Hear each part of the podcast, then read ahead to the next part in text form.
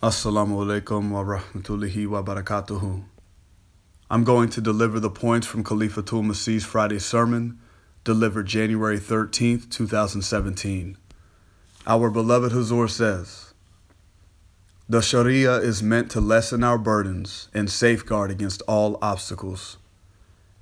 If we fail to pay heed to the commandments of God, Satan will take us on the path of destruction. A believer should never deem any commandment small. We should recall if we want to remain firm in this faith, then we have to obey the teachings of this faith. The Holy Prophet Muhammad sallallahu wasallam said that modesty is part of faith. Hence, we have to maintain our modesty. Has the honor of a woman increased due to lack of modesty and freedom? If men can control their emotions and state, then one can examine whether parda is necessary or not. Each individual should try to safeguard against the vices within the society. Instead of being engaged in inferiority complex, parents should ensure children understand Islamic teachings. Some professions such as doctors, cannot take hijab in certain places, but they are well covered.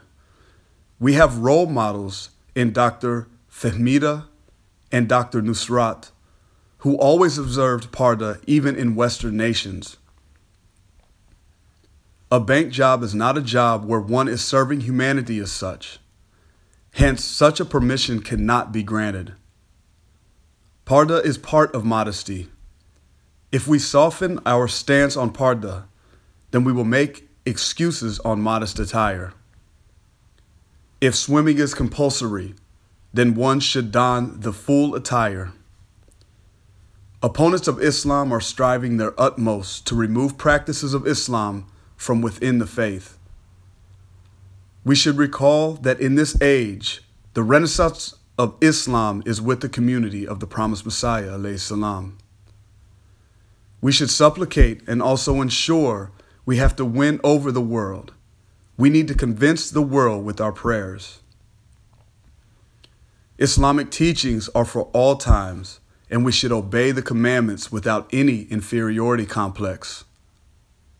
We are being told to follow a path where eventually faith is not given any importance. Ahmadi Muslims should strive to reach the highest levels within their fields and nation. If someone is rebelling against a nation, then the governments are allowed to bring law into action. Governments should not, for the sake of integration, try to suppress religious teachings. If we want to save ourselves from destruction, then we need to abide by the teachings of Islam. Do not think that progress of the world is the guarantor of our success. The successes of this world have reached its pinnacle, and now they are experiencing their downfall. If they continue to follow the world, then they will drown in worldly desires. It is important to obey all commandments issued by God and His Prophet, sallallahu alaihi wasallam. God commanded men to safeguard against all those matters which allow one to display their desires. After men are commanded in a great manner, then women are commanded to safeguard their parda. It is the teachings of Islam that will draw the world towards peace. Makeup is only permissible in front of familial relationships, not others.